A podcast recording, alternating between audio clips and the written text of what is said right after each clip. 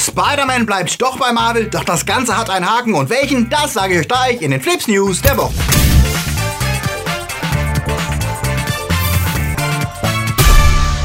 Die Themen der Woche. Macht Marvel-Chef jetzt auch noch Star Wars? Wie gefährlich ist der Joker? Neues zur Obi-Wan-Serie. Bojack Horseman muss gehen. Wiedersehen mit Jesse Pinkman. Ganz oder gar nicht. Und Neues zu Fallen Order. Flips wird im September unterstützt von unseren Flips Guardians. Anja Scholz, Akoya, Daniel Schuh, Bert Waslöper, JFK Faker, Sepp Kerschbaumer, T-Unit CB, Silko Pillasch, Dark System, Sterntor 1, Alter I und Wir, Tony Barth, Derby, Luca Kamens, Marc-André Schreiber und Nanoska. Ein großer Dank geht auch an unsere Flips Junior Guardians. Guardians. Vielen Dank für euren Support. Wenn dir unsere News gefallen, drück auf den Abo-Knopf. Und für News unter der Woche folg uns auf Twitter, Facebook oder Instagram. Die Uncharted-Verfilmung ist ja sowas wie eine unendliche Geschichte. Seit 2009 sind unzählige Drehbuchautoren und ganze fünf Regisseure gekommen und wieder gegangen. Meist wegen kreativer Differenzen. Und auch Naughty Dogs Mastermind Neil Druckmann hat sich schon vor Jahren enttäuscht aus dem Projekt verabschiedet. Dennoch soll der junge Nathan Drake in Form von Tom Holland weiterhin das Licht der Leinwand erblicken und diese Woche verkündete Sony einen weiteren Regisseur.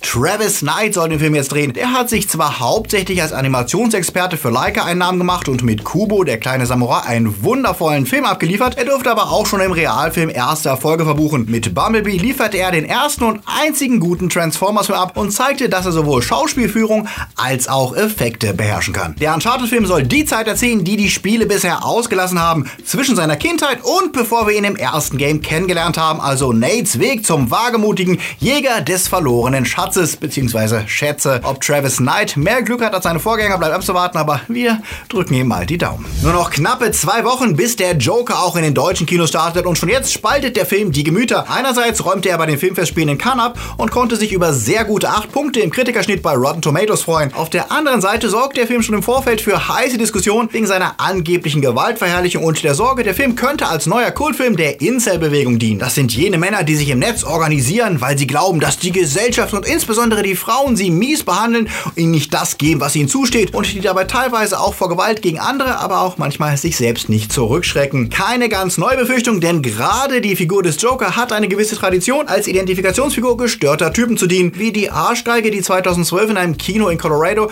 in dem The Dark Knight Rises lief, zwölf Menschen erschoss und 70 weitere verletzte, weil er über die Trennung von seiner Ex nicht hinwegkam. Die Überlebenden und Hinterbliebenen der damaligen Tat wandten sich jetzt auch mit mit einem offenen Brief an Warner, die auch den Joker produziert haben. Sie fordern das Studio auf, sich seiner sozialen Verantwortung zu stellen und Organisationen zu unterstützen, die sich um die Opfer von Schusswaffengewalt kümmern. Viele fühlen sich durch den kommenden Joker-Film erneut an das Massaker erinnert und fürchten, dass weitere gestörte Typen den Film als Anlass für Bluttaten nehmen können. Denn auch wenn Filme selten der Grund für solche Ausraster sind, sie könnten durchaus als Auslöser oder inspirierendes Vorbild für die Art der Umsetzung dienen, wenn sie von Menschen gesehen werden, die eh schon gemeingefährliche Tendenzen in sich tragen. Todd Phillips, der Regisseur des des Films weist gegenüber IGN jede Verantwortung von sich und meint, es sei nicht die Aufgabe von Filmen, moralische Werte zu vermitteln. Wenig verwunderlich vom Regisseur, der bisher fast nur Werke über moralisch verkommene Arschlöcher gemacht hat, von Hangover bis War Dogs. Und auch wenn es natürlich keine einfache Ursache-Wirkung-Gleichung gibt, was die Wirkung von gewalttätigen Filmen angeht, so ist unstrittig, dass Popkultur einen entscheidenden Anteil an der Sozialisation von Menschen hat und die Werte und Ansichten, die dort vermittelt werden, ihren Anteil an der Persönlichkeitsbildung von Menschen haben, genauso wie Erziehung und das restliche soziale Umfeld. Joker wird wohl niemanden, der einen intakten moralischen Kompass hat, zum Amokläufer werden lassen, aber er könnte für all jene, die auf der Kippe stehen, ähnlich verführerisch wirken,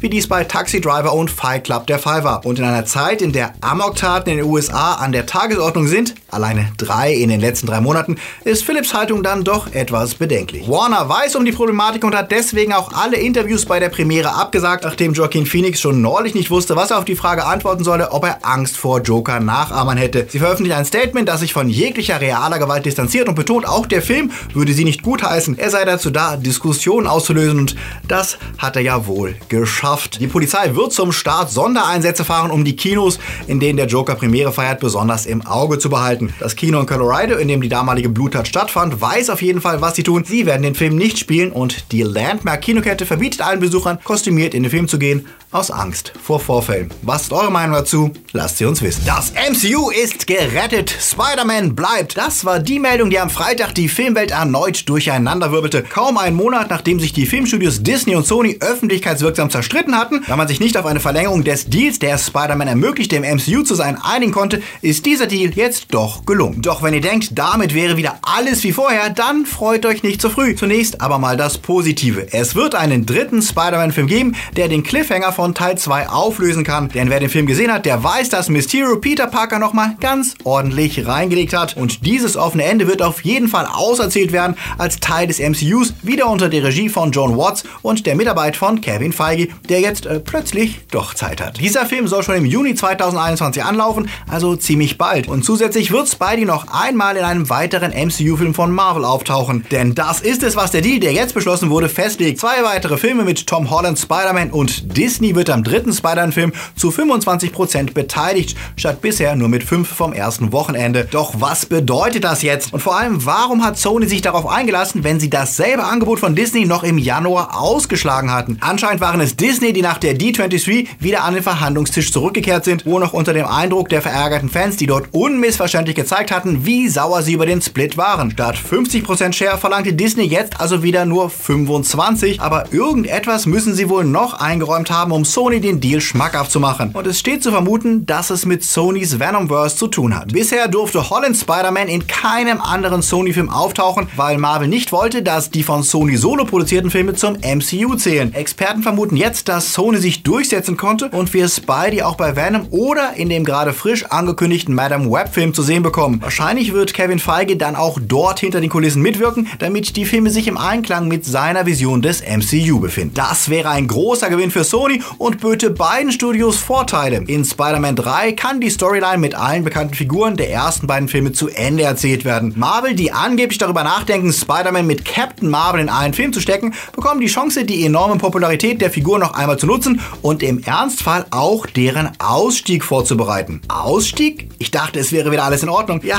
der steht leider immer noch zur Debatte, denn die Vertragsverlängerung jetzt besagt ja nur, dass es wie bisher für zwei weitere Filme weitergeht. Wenn Sony danach eigene Wege gehen möchte mit ihrem eigenen Spider-Venomverse, dann bietet der jetzige Deal die Chance, Spidey elegant vom MCU in ein eigenes Universum zu bringen, ohne dabei die bisherige Kontinuität zu zerstören. Natürlich wird Disney hoffen, dass Sony auch danach weiter dabei bleibt, aber dazu müssen sie wohl Zugeständnisse machen und Sony mehr Freiraum erlauben. Noch ist Spider-Man also nicht dauerhaft fester Bestandteil des MCU, aber sein Ausstieg wurde zumindest vorerst noch verschoben und Kevin Feige darf sich freuen. Er sagte, ich freue mich, dass Spideys Reise im MCU weitergeht und wir bei Marvel sind alle sehr aufgeregt, dass wir weiter daran arbeiten können. Ob es nach zwei Filmen dann endet oder ob es ein gemeinsames SMCU, ein Sony Marvel Cinematic Universe geben wird, das wissen wir dann in zwei Jahren. Eure Meinung? Freut ihr euch oder hättet ihr lieber den Split gesehen? Lasst es uns wissen. Star Wars mit Kevin Feige. Ja, der entwickelt sich ja mit Lichtgeschwindigkeit zum wichtigsten Produzenten des Planeten. Denn neben dem MCU, den Sony Spidey-Film, soll er jetzt auch noch Star Wars retten. Das berichtet der Hollywood Reporter diese Woche. Laut Disney-Filmboss Alan Horn hätte Kathleen Kennedy sich darum bemüht, Kevin Feige als Produzent eines Star Wars-Films an Bord zu bekommen. Grund sei, dass Feige seit ewig Fan der Saga wäre, was allerdings tatsächlich stimmt. Kennedy plane gerade die Kino Zukunft von Star Wars nach Episode 9, aber auch weitere Indiana Jones Filme und andere Lucasfilm Projekte. Es wäre perfekt, dass auch jemand wie Feige seinen Anteil an diesen Projekten hat. Das klingt natürlich alles sehr harmonisch, aber auch der Hollywood Reporter vermutet, das könnte ein Versuch sein, den angeschlagenen Star Wars Franchise zu revitalisieren und auszutesten, ob Feige nicht auch dort eine führendere Rolle spielen könnte. Denn nach Episode 8 und Solo ist das Fandom gespalten. Die junge Generation bevorzugt eh Marvel-Filme, die Merchandise-Verkäufe blieben weit hinter den Erwartungen und das sauteure Star Wars Land in den Disney-Parks legte einen so katastrophalen Start hin, der sogar zu einem Wechsel in der Parkführung führte. Star Wars hat also eindeutige Probleme und Kevin Feiges Einbeziehung könnte der Testlauf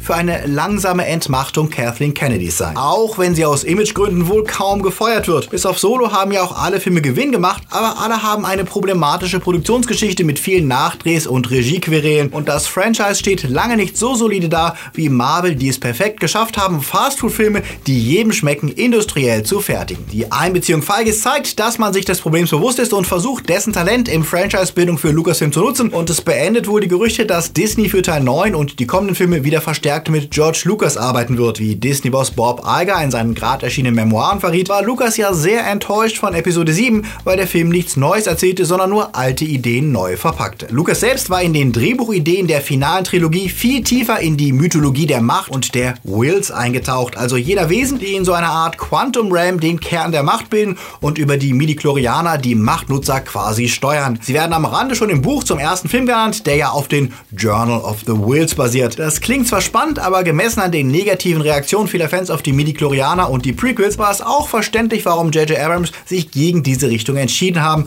und die Macht eher vage erklärten. Aber wer weiß, vielleicht gibt es ja in Episode 9 doch schon Verweise drauf. Wollt ihr Kevin Feige als Mastermind der neuen Star Wars Filme oder sagt ihr, lasst uns George Lucas zurückholen? Eure Meinung dort unten in den Kommentaren.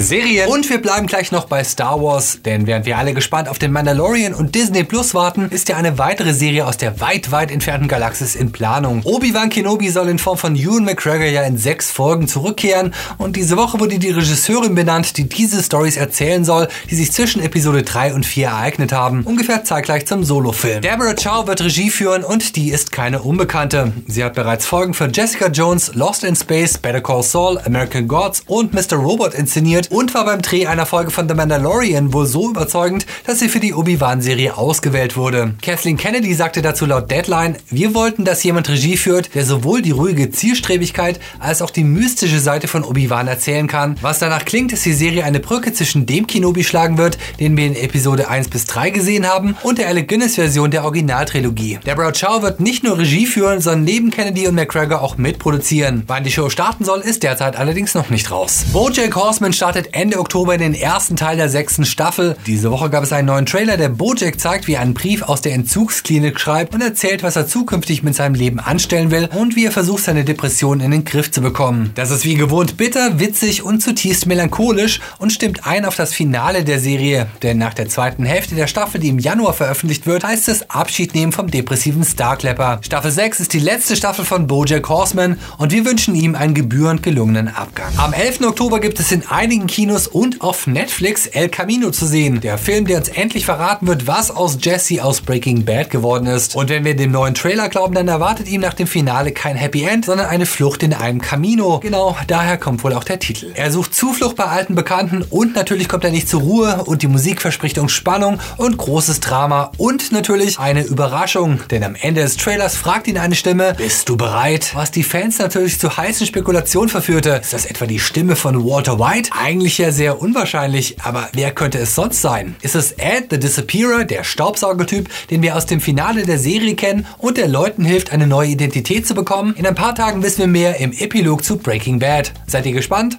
Schreibt es uns da unten rein. Und nochmal Star Wars, diesmal als Game. Diese Woche brachte uns einen neuen Trailer zu Star Wars Jedi Fallen Order und der sieht mal echt nicht schlecht aus, denn statt nur Lichtschwert Battle Action gibt er uns einen Eindruck von der Story um den Jedi-Padawan Carl Kestis, der von Cameron Monaghan gespielt wird, genau, dem Joker aus Gotham. Er hat das Massaker der Order 66 überlebt und ist seitdem auf der Flucht vor dem Imperium und das heißt dramatische Stories, epische Boss-Battles gegen riesige Monster, aber auch Puzzle und Welterkundung und die Erkundung seiner Machtkräfte. Das Game stammt von Respawn, den Machern von Apex Legends und wird Mitte November für Xbox, Playstation und PC erscheinen. Ich bin jetzt tatsächlich deutlich gespannter darauf, auch auf der Konsole mal wieder zum Jedi zu werden, abseits von Multiplayer-Zeug. Wie sieht das bei euch aus? Seid ihr angefixt? Lasst es uns wissen. Arschlöcher spielt ihr ja in vielen Spielen, doch selten war das so witzig wie in dem Spiel, das seit Mitte September Twitch und Twitter dominiert. Denn in Untitled Goose Games, das es für Switch, PC und Mac gibt, spielt ihr eine echte Arschloch-Gans. Als Watschelnder tu nicht gut habt ihr nichts anderes zu tun, als den Menschen in einer Kleinstadt den Tag zu versauen. Ob ihr einem Bauern das Feld durcheinander bringt, seinen Hut klaut oder ihn nass macht, ein Kind durch die Gegend jagt oder sein Lieblingsspielzeug versteckt, ihr schnattert und nervt, was das Zeug hält, klingt bekloppt, macht aber tatsächlich jede Menge Spaß und ist das ideale Casual Game für zwischendurch, denn die charmante Grafik, die witzigen Knobelaufgaben und die kreativen Lösungswege, wie ihr hier missbauen könnt, sind echt sehr gelungen. Und es macht zumindest mir wirklich Laune, hier harmlose, aber richtig nervige Streiche zu spielen und ganz ehrlich, sind wir nicht alle ein bisschen ganz? Eure Meinung dazu da unten. Zu zweit geht vieles leichter. Hier sind sie, unsere Starts der Woche.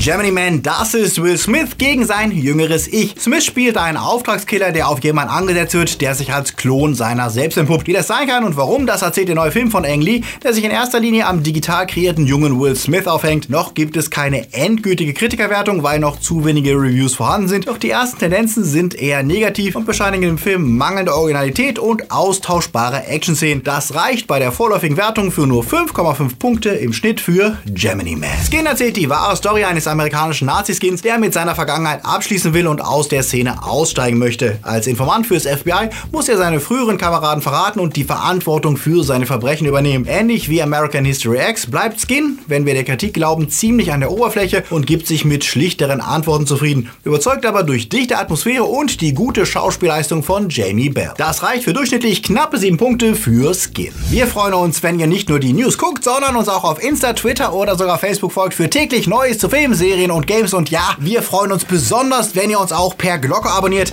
denn dank der letzten YouTube-Algorithmusänderung werden kleinere Kanäle ja gerne zugunsten großer Markenkanäle unterschlagen. Also Glocke aktivieren und uns teilen, das wäre super. Und falls ihr am Freitag das Video verpasst habt, schaut jetzt, welche Superhelden-Klischees in Filmen ganz dringend gestoppt werden sollten. Wer uns teilt, abonniert und die Werbung nichts gibt, der hilft uns schon sehr. Und wenn du mehr machen möchtest, damit wir auch 2020 Flips weitermachen können, dann klick dich doch auf Patreon und werde monatlicher Supporter oder lass uns spontan ein paar Euro Trinkgeld per Paypal da. Die Links sind wie immer in der Beschreibung. Und hier seht ihr die Namen der Flips Time Lords und gleich auch noch die der Patronus. Das sind die verdammt coolen Leute, die uns monatlich unterstützen und ohne die es kein Flips gäbe. Zusammen mit den Flips Guardians, Junior Guardians und Padawans sind sie die Grundpfeiler von Flips und dafür sagen wir gerne wie jede Woche Danke euch. Wir wünschen euch trotz hereinbrechender Herbst einen schönen Rest Sonntag und wenn bei euch das Wetter auch mies ist, dann gönnt euch doch einfach gute Filme, Serien und Games und seid nett zu euren Mitmenschen, auch wenn sie mal andere Popkultur-Dinge mögen als ihr selbst. Passt gut auf euch auf und eure Lieben und wir sehen uns nächste Woche wieder. Bis dahin, läuft.